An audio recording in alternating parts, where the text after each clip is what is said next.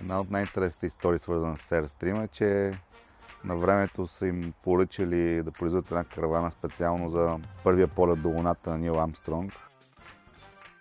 И понеже не са знаели каква бактерия могат да донесат евентуално астронавтите при завръщането си, са били карантинирани в един такъв Airstream, специално произведен и са ги държали няколко дена и след това се е ползвало за последващите мисии също така, докато в крайна сметка са установили, че от Луната няма нищо вредно, което да носят обратно. Карантината започва още от 69-та година и, и се е случва в каравани Airstream.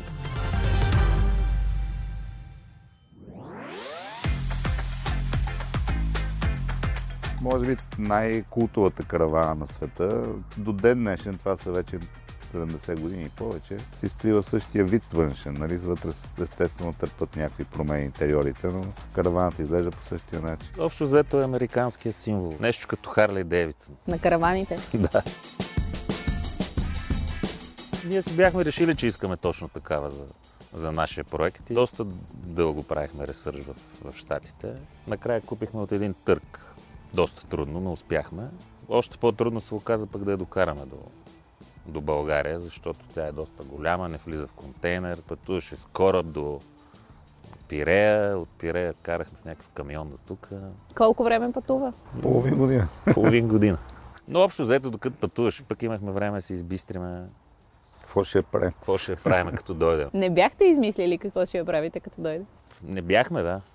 Имахме план за действие, но детайлите ни обягваха все още. Нямахме и опит, нито знаехме кой ще прави, как ще прави, къде ще правим.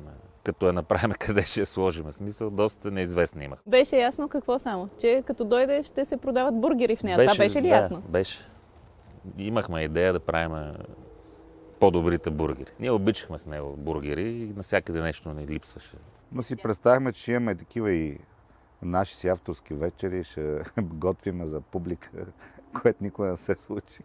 Защо? Еми, защото тя от ден първи, в който я сложихме, заработи много добре и не сме я затваряли за миг. Сега е затворена време, но за реконструкция. Заслужена реконструкция. 6 години работи без да спира. И издържа. Почти нищо не сме и правили за тия години. А и предвид, че правихме на сляпо общо взето, повече от добре. Какво значи насляпо? Не знаехме какво ни чака, не знаехме, че примерно зимата водата замръзва в тръбите, не, не знаехме колко мъзнина отделят скарите и къде отиват тази мъзнина и какво правиме. Не знаехме, че гъста ще ни замръзва в средата на работния процес и трябва да се чудим с какво да я стоплим. Също не знаехме, че ще ни трябват около караваната някакви места, къде да си пребереме стоката и такива неща. И ние в началото се настанихме там с една гола каравана. После се стана малко като мини село там на Ангел Къш. Повече неща знаехте или повече неща не знаехте? Не знаехме, сигурност. Учихме се в движение. Ние нямахме нищо общо с този вид бизнес. В смисъл, били сме на от другата страна като клиенти.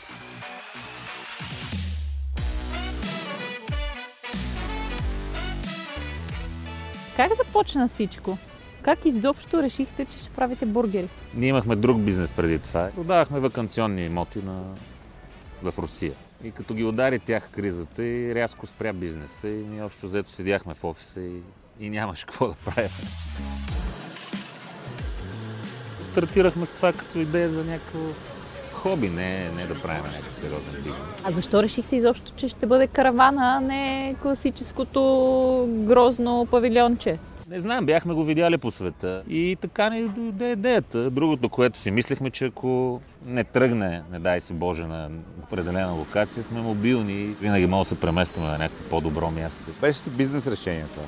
Калкулирахме си всички рискове и гледахме да настъпиме на криво, защото бяхме абсолютно нови в този бизнес.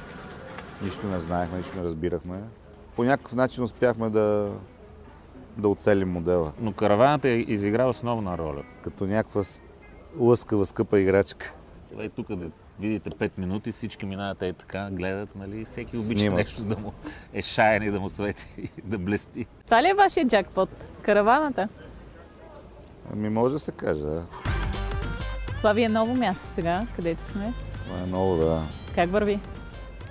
Върви много добре. То локацията е такава, че няма как да я пропуснеш. Sure Говорете ми за храна. Преди всичко мислихме да е месото да е прясно, да не е замързено. Това дава много голяма разлика на бургера. Вие нямате фризери, четох някъде. Никъде няма фризери. Не работиме с замразени продукти просто. Това задава заедно с хубавия хляб, дава основното усещане за бургера. Качествено месо от месодайни породи, хубав хляб и оттам вече са малките тайни. Заказване ли са или не? Соса ни, Соса примерно, е е- нещо, което сега не че е тайна, Ами но си е нашия го сос и ние си го правим и го ползваме и хората го харесват. Да е Киселите краставички си ги правиме сами по нашите рецепта. Лука правиме сами. В смисъл, това са неща, които мога да отидеш и си ги купиш от магазина Карамелизирания му го да и ще ти и е много бекона. по-ефтино да го направиш. Но до ден днешен си ги правиме сами. Преди правихме всичко вътре в каравана. Всичките ни заготовки се правиха вътре от готвачите преди да отворим. Вие влизали ли сте да готвите вътре? Налагало ли се? Да, Ние с първата каравана с Петко си изкарахме половин година плътно вътре. На касата, на на скарата. скарата, на картофките. В смисъл, без това нещо много неща нямаше да са ни ясни. Обратната връзка от първите клиенти. Да обясним какви сме и що сме дошли тук в центъра на София с каравана. Нали? Това, това друг човек не мога да го направи. Локацията ни в Нагъл Кънчев беше доста социално място стана в един момент. Събирахме много приятели, събираха се много хора там да си кажат някакви неща. В смисъл не беше просто място, където идваш да хапнеш един бургер и да си тръгнеш. Беше точно това, което трябва да бъде един стрит фуд. На улицата шумно, народ, музика, не само храна, не само се наядеш, ами да, да усетиш и малко нещо друго. Динамиката, града, хората, настроенията. Не е просто да, да задоволиш глада, не е това идеята. Ние вярваме с него, че храната е, винаги е придружена от емоции. Ние сме привърженици на бавното хранене, на дългото хранене, на дългото готвене дори. Вярваме в това, че храната носи емоция допълнително. Храната пренася някакво изживяване. Не е просто да седнеш да се наедеш вкусно, а да нещо да се случи.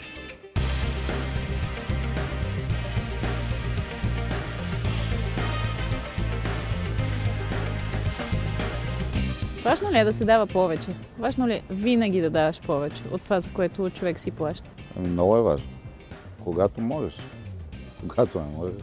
Но това, което мога да дадеш нематериално, това трябва да го правиш винаги. Защото то не е толкова сложно, не е скъпо. Може би този бизнес затова на нас ни стана и любим, защото до голяма степен се припокрива с нашите, с нашето усещане за живот. Ние тук се- чувстваме в много свои води. Човек, когато намери това поприще, много по-лесно дава. Да, и по-скоро тук не е това, че ние и двамата обичаме да готвим. По-скоро обичаме много хора около нас. Обичаме се събираме с приятели, да пием вино, да ядем хубава храна.